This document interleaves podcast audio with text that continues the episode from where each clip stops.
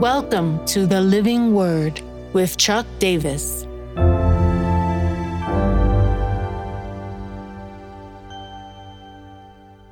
Psalm 126, Joy. Psalm 126.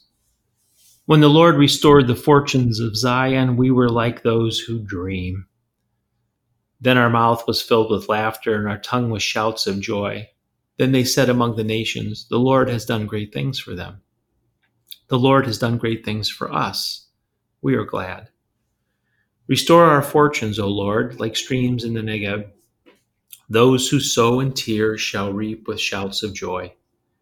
He who goes out weeping, bearing the seed for sowing, shall come home with shouts of joy, bringing his sheaves with him.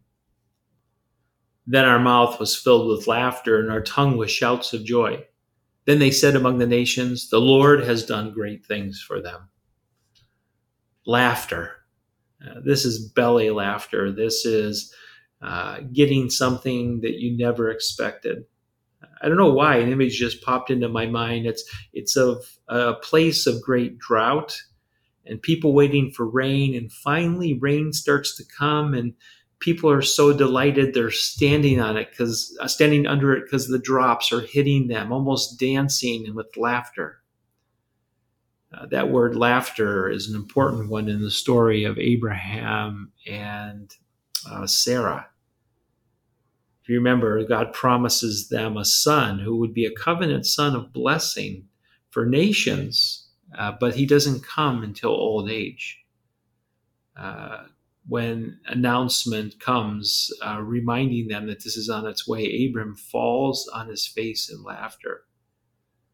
At another time, Sarah laughs, and Abram has this engagement with the angel of the Lord where the angel asks, why did she laugh? And funnily, Sarah denies that she laughs, and the angel says, but you did laugh.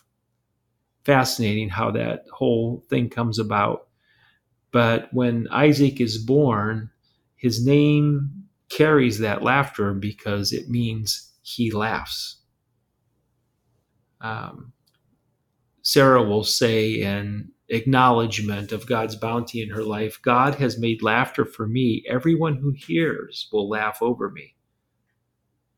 See, the shouts of joy are declared three different times. It's an expression of exuberance. Laughter might be the initial response, but shouts of joy are then the ongoing declaration of acknowledging what God has done. If we read shout of joy in light of Jeremiah 48, it was associated with the wine and the winepress. There's all the expressions of a joyful wedding here. It's not just only for the personal benefit and the delight of those who follow God, but this will be a testimony to the nations. They will say the Lord has done great things for us.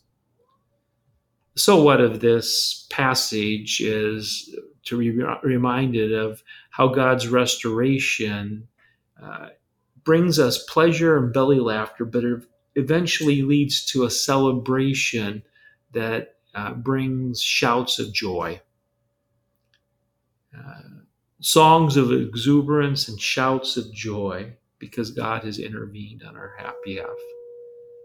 Now what? Recount what God has done, because it will set you up for the petition that is to follow.